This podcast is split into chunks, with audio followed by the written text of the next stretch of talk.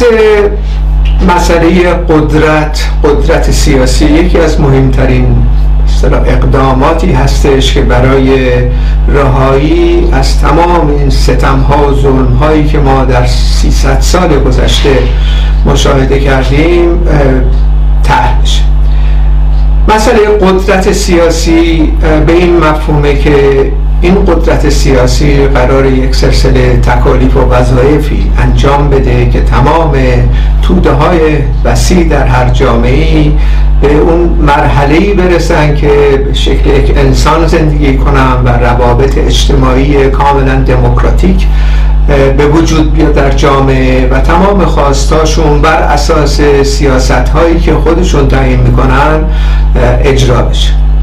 بنابراین مسئله قدرت سیاسی یکی از اساسی ترین اقداماتیه که ما باید توجه بهش بکنیم و راه هایی پیدا کنیم که این قدرت سیاسی چگونه می‌تونه تغییر پیدا کنه و به رو به بهبود بذاره مسائل جامعه برجازی ما مشاهده کردیم دیگه در 300 سال گذشته و در 100 سال گذشته در ایران. قابلیت حل تکالیف و مسائل اجتماعی رو نداره. به خصوص کشورهای نظیر ایران که سرمایداری از بالا تحمیل شده و کاملا ناقص الخلقه وجود داره و اینها هیچ چیزی غیر از سرکوب و در واقع اختناق برای پیشبرد مقاصد خودشون مورد استفاده قرار نمیدن و مسائل اجتماعی کماکان لاینحل باقی میمونه. در کشورهای اروپایی هم چنین هست. دیدیم دیگه. امروز می‌بینیم این فجایع جنگ افروزی که اولین بارم نیست. جنگ اول جهانی است جنگ دوم جهانی جنگ های نیابتی و این کماکان ادامه داره. این مسائل جنگ افروزی چون یکی از راههایی که این سیستم های سرمایه داری قادر هستن که مسائل خودشون رو حل کنن از بحران ها بیان بیرون جنگ افروزی هستش. بنابراین اینها هم قابلیت ندارن که مسائل بنیادین اجتماعی رو حل بکنن. در نتیجه این رژیم ها در واقع باید کنار برن و این رژیم ها سرنگون بشن. قدرت سیاسی به دست یه عده دیگه بیفته. حالا مسئله که برای ما مهم هست اینه که عده دیگه کیان؟ چه کسانی قراره که؟ چه نهادی قراره؟ این قدرت سیاسی رو به چنگ بیاره که وظایف رو انجام بده؟ و از چه راهی؟ به چه طریقی؟ از امروز ما اقداماتی باید بکنیم که این قدرت سیاسی به دست بیاد. در اینجا مفهوم شوراها و مسئله حزب مطرح میشه. سنتا در میان گرایش های چپگران در اینجا گرایش های چپ یا سوسیالیست کسانی که خواهان هستند که سرنگونی سرمایداری رو در واقع به مورد اجرا قرار بدن و این رژیم های سرمایداری رو و دولت های سرمایداری رو کنار بذارن دو انحراف وجود داره. و ما باید خودمون رو برای اینکه اون اصطلاح مسیر درست رو اتخاذ بکنیم از این انحراف ها پرهیز کنیم. یک انحراف انحراف نخبه گرایانه هستش به این موضوع به موضوع قدرت سیاسی. به این مفهوم که بخشی از نیروهای اپوزیسیون مترقی کمونیست مارکسیست و غیره که خودشون لقب میدن به این نتیجه می‌رسن که این قدرت سیاسی حاصل مبارزات این تشکیلات و حزبی که خودشون می‌سازن خواهد بود. یعنی در واقع قدرت سیاسی رو باید یک حزبی به چنگ بیاره به دست بیاره و شروع کنه به اون اقدامات. یعنی دولت سرمایه داری رو سرنگون کنه اقدامات رو انجام بده. بنابراین یک حالت مثلا نخبه گرایی در این وجود داره به این مفهوم که حزب تا زمان طولانی در مقام رهبری کننده هدایت کننده و نهایتا حاکمیت باید قرار بگیره. حالا وقتی هم که توده ها رو جلب کرده و متقاعد کرد و غیره خب این به حاکمیت هم نهایتا می‌رسه بنابراین این روش از کار این روش از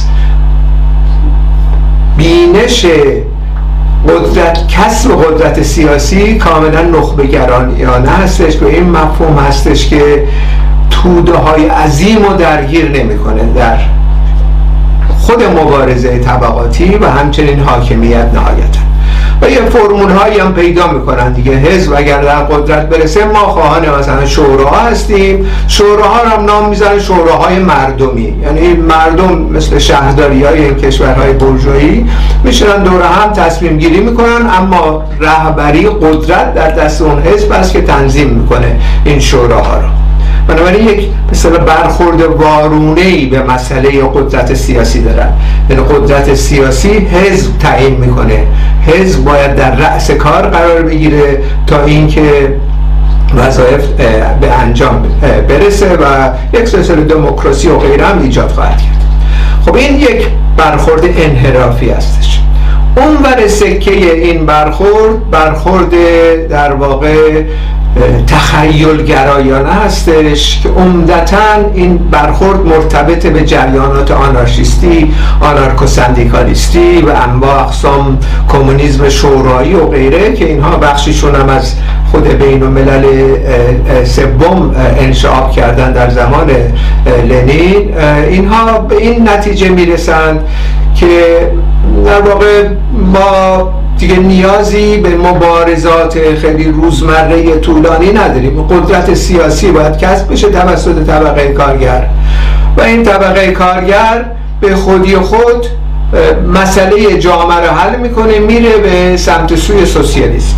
در شرایطی هم که طبقه کارگر به قدرت نرسیده و این شوراهای کارگری شکل نگرفتن ما این نطوه های شورایی رو در جامعه باید تقویت بکنیم و به تدریج به شکل خطی این شوراها نهایتا سرنگون می‌کنن. جامعه سرمایداری رو دولت سرمایداری رو به شکل معجزه آسایی تدارکات هم نیاز نیست حزب هم نیاز نیست. اون موقع هم که شورا آمدن دولت هم نیاز نخواهد بود. بنابراین خیلی مثلا برداشت خطی می‌کنن از امروز که ما هستیم به اون مرحله سوسیالیسم به این شکل که شورا هستن. این شوراهای کارگری در واقع شکل می‌گیرن قدرت به دست می‌گیرن. تدارکات هم لازم نیست برای این که اینا به قدرت برسن. اینا خودشون می‌فهمن که چیکار بکنن و کسی آقا بالسر هم نیاز ندارن. خب این هم یک اون برای سکه این انحراف است. این انحراف اول شامل حال اکثر احزاب سیاسی موجود میشه. متاسفانه و برای همین هم از بحران به سر می‌برن چون هیچ در چهل و چند سال گذشته هیچ مثل علائمی دیده نشده که اینها در این روش از کارشون موفق بودن یا دارن موفق میشن. بحران پس از بحران انشقاق پس از انشقاق گریبانگیرشون شده و اینها در, در واقع هرچه بیشتر در این بحران فرو رفتن.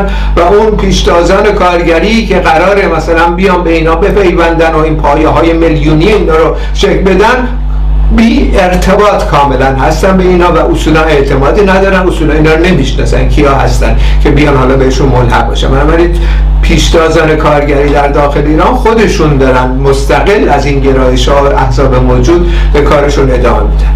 گرایش دوم هم خب واضحه که هیچ جای در تاریخ ما مشاهده نکردیم که چنین تخیل گرایی به پیروزی برسه و سوسیالیسم ساخته بشه. یعنی کاملا یک به اصطلاح بحث انتظایی هستش که یه در خوشنود می‌کنه که بله ما به اتکاب خودمون قدرت بالاخره شوراها می‌گیرن شوراها شکل می‌گیرن. چگونه شوراها شکل می‌گیرن و غیره نامعلوم است. همین از کارهای به روزمره جزئی شروع میشه و شوراها تحقق پیدا می‌کنن.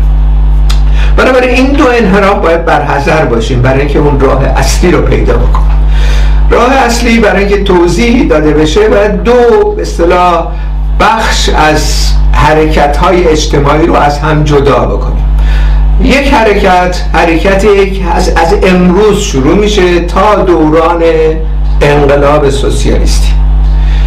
یک اقدام و حرکتی هم هستش که پس از انقلاب سوسیالیستی چگونه باید جلو بره فعالیت ها یعنی این دو موضوع صلاح دو مسئله جداگونه ای هستش گرچه به هم پیوند خورده و اون قسمت اولش یعنی تدارک برای سرنگونی اگر تحقق پیدا نکنه خب محققا شورای کارگری یا دولت جدیدم قدرت به دست نخواهد آورد. بنابراین از این لحاظ به هم پیوند خوردن این دو مرحله از مبارزات. مرحله اول مسئله تدارکات انقلاب هستش. این تدارکات انقلاب نیاز به تشکیلات داره. خود به خود انجام نمی‌گیره که مثلا کمیته هایی در کف کارخونه ها به تدریج بیان و مثلا یه شعار هم بدن. مثلا فرض کنید اداره شورایی که در هفت هم مطرح شد. از این مثلا این فضیلت بسازیم که بله شوراها رو افتاد در داخل ایران. خب این در واقع مفهوم کاملا اشتباهی هستش. از مفهوم شورا حتی از نقطه نظر اینا. چون شورا اصولا یک موضوع محلی و جزئی و, و در واقع توی یک کارخونه و یک چند کارخونه نیست. شوراها مرتبط به یک حرکت خودجوش در دوران اطلاع انقلابی اونم در سطح منطقی صورت می‌گیره. یعنی اصناف مختلف مثلا در خوزستان کارگران معلمان تمام اصطلاح کسانی که در اونجا فعالیت می‌کنن و بخشی از اردو کار رو تشکیل میدن اینا در دورانی که بحرانهای عمیق سیاسی و اقتصادی به اوج خودش می‌رسه مسئله قدرت رو طرح می‌کنن. قدرت شورایی از اینجا به دست میاد. اون 1905 که اولین اصطلاح شکل شورایی در جهان صورت گرفت در روسیه این به این شکل صورت گرفت. و بعد مورد استقبال و اصطلاح استفاده بلشویک هم قرار گرفت برای اینکه این اصطلاح موضوع رو حل دوم اینکه مسئله شورا مسئله اصطلاح مشخصی هستش. این به دست ما نیست که ما حالا شورا بسازیم برای توده یا مثلا استقبال کنیم از دو سه تا مثلا اقدامات در سطح کارخونه ای بگیم. اینها به اصطلاح در راه سمت سوی شورا دارن پی میرن. شوراها رو یک عمل خودجوش است که توده ها تحت شرایط خاصی دوران اطلاع انقلابی می‌سازن. بنابراین قدرت در واقع در اون موقع طرح میشه در جامعه. اما پیش از اون مسئله شورایی شورا شورا سازی در کار نخواهد بود. دورانی هستش که اختناق این اختراق چه در داخل ایران چه در کشورهای پیشرفته اقتصادی سرمایداری هم همین چنین. ولی روش کارشون با هم فرق داره. متا یک موضوع رو دنبال می‌کنن که اجازه نمیدن که طبقه کارگر و پیشتازان کارگری جوانان زنان و غیره خودشون در یک مثلا سازمانی متشکل بکنن. در نتیجه این دوران دوران پیش انقلاب یک حالت اخصی تشکیلات به خودش می‌گیره. تشکیلات عمومی نیست که در پیکر نداشته باشه. یه بیان خارج از کشور و تمام اصطلاح امورشون هم علنی بکنن و بعد یا حتی در ایران هم یه عده از طریق علنی کاری و غیره فکر کنن از طریق مثلا مبارزات سندیکالیستی و اتحادیه کارگری و غیره نهایتا شورا می‌سازن و انقلاب سازن به این شکل صورت نمی‌گیره. در داخل جوامع سرمایداری از دو حوزه تهاجم صورت می‌گیره. علیه مبارزاتی که میان توده های میلیونی در جامعه هستش. که در واقع اینها رو مسخ بکنن یک موردش مورد ایدولوژیک هست که از طریق اقدامات ایدولوژیک توده ها رو فریب میدن در واقع. یک سلسله صحبت هایی می‌کنن که خوشایند به نظر بیاد و فکر کنن که در واقع این جامعه این اقداماتی که داره میشه از طریق این دولت سرمایداری نماینده اقلیت برای تمام توده هستش. دموکراسی برای همه. بیایید آزادانه در انتخابات شرکت کنید در هر چهار سال. تحمیق توده ها صورت می‌گیره از طریق این دموکراسی. از طریق این تهاجم ایدولوژیک به سوی سمت سوی توده ها کاملا توده ها رو مسخ می‌کنن برای دوره طولانی. از طرف دیگه مسئله زوره. این زورم در ایران صرفا نیست در خارج در کشورهای اروپایی به اصطلاح مهد آزادی هم صورت می‌گیره. سرکوب های بیربی انجام میدم و از طرق مختلف در واقع مبارزین و حتی یه روزنامه نگارای کاملا دموکرات و منزوی می‌کنن مثل مثلا جولیان آسانج. که اینها رو می‌گیرن و به یه ترتیب یه بلاهای سرشون میارن. بعد الان هم محاکمهشون کردن قرار استرداد بشه و آمریکا 170 سال زندان می‌برن برش. خب این چه فرقی می‌کنه با رژیم جمهوری اسلامی که می‌زنه یکی رو می‌کشه یا شکنجه میده؟ این هم شکنجه است. بنابراین کشورهای سرمایداری از عامل زور استفاده می‌کنن. یکی خیلی اوریان مثل ایران و کشورهای اصطلاح جهان سومی چون اقتصاد در واقع عقب افتاده است نمی‌تونن این به شبکه های ایدولوژیک رو بسیار گسترده بکنن. یکی هم مثل در واقع آمریکا و اروپا هستش که به شکل اصطلاح پوشیده این کارا رو می‌کنن. شبکه های ایدولوژیک هم در هر دو جا جوامع وجود داره. بنابراین برای در جامعه ای که ما می‌خوایم تدارک انقلاب سوسیالیستی رو ببینیم برای محفوظ نگه داشتن خود از جریانات رفرمیستی و جریان و ایدولوژی هیئت حاکم و مسئول نگه داشتن خود, خود از شبکه های وزارت اطلاعات و جاسوسی هر رژیمی که در حاکمیت هست باید یک تشکیلات اخصی ایجاد بکنیم که تدارکات انقلاب رو بریزه و در این راستا اقداماتی انجام بده. اقداماتی که در مشخصا در ارتباط به ایران این تشکل باید الزاما در ایران باشه. دستورالعمل از بیرون صادر کردن و شبکه های مجازی ایجاد کردن انقلاب سازمان نمیده در داخل ایران. تدارکات ایجاد نمیشه. این تد... به اصطلاح تدارکات باید مشخصا در ایران صورت بگیره مشخصا باید از پیشتازان کارگری از پی... کسانی که شناخته شدن الان بسیاری از اونا در صف مقدم هستن. بسیارشون هم شناخته شده نشدن و مشخصا به شکل مخفی این سازمان پیدا کنه. این تشکیلات تشکیلات تدارک انقلاب هستش. بنابراین حزبی که می‌خوایم بسازیم تمام نیروهای اپوزیسیون باید بسازن. به جای اینکه برن به جای توده حزب بسازن با یه عده خرده بورژواهای رادیکال هر چندم رادیکال برن کمک بکنن که این پیشتازان کارگری همراه با این روشنفکران انقلابی که مورد تاییدشون هست این تشکیلات بسازن. دوران تدارکات رو هم طی بکنن. و این تدارکات بسیار بسیار حائز اهمیته. چون اگر این تدارکات صورت نگیره حتی اطلاع انقلابی در ایران صورت بگیره شوراهای کارگری شکل بگیرن.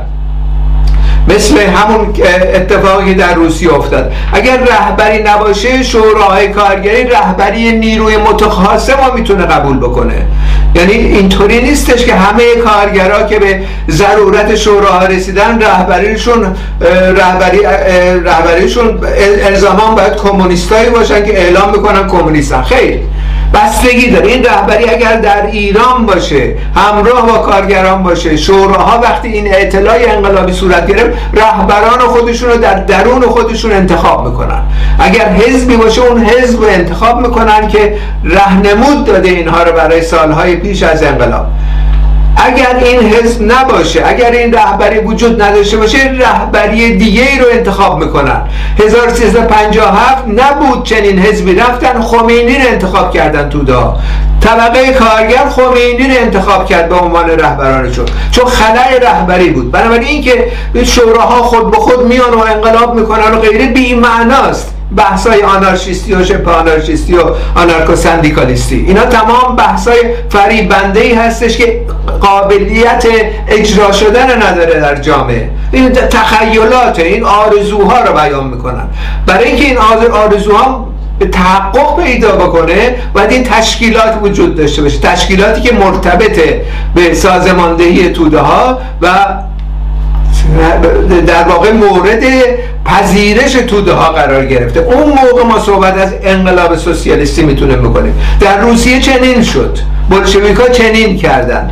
رفتم چندین سال چیزی در حدود 20 سال در درون طبقه کارگر کار کردن و کارگرها اینها رو قبول کردن به عنوان رهبران سخنگوهاشون و نهایتا به پیروزی رسید شوراهای کارگری و قدرت به شوراهای کارگری سپرده شد.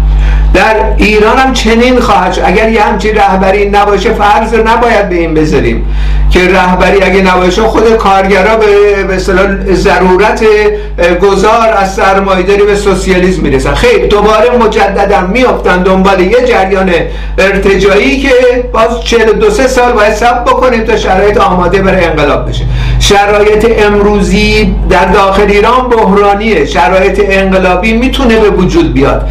اما این رهبری از پیش باید ساخته بشه از همه امروز باید ساخته بشه. بنابراین تمایزی باید بذاریم بین این رهبری که در این دوران ساخته میشه با قدرت سیاسی شورایی.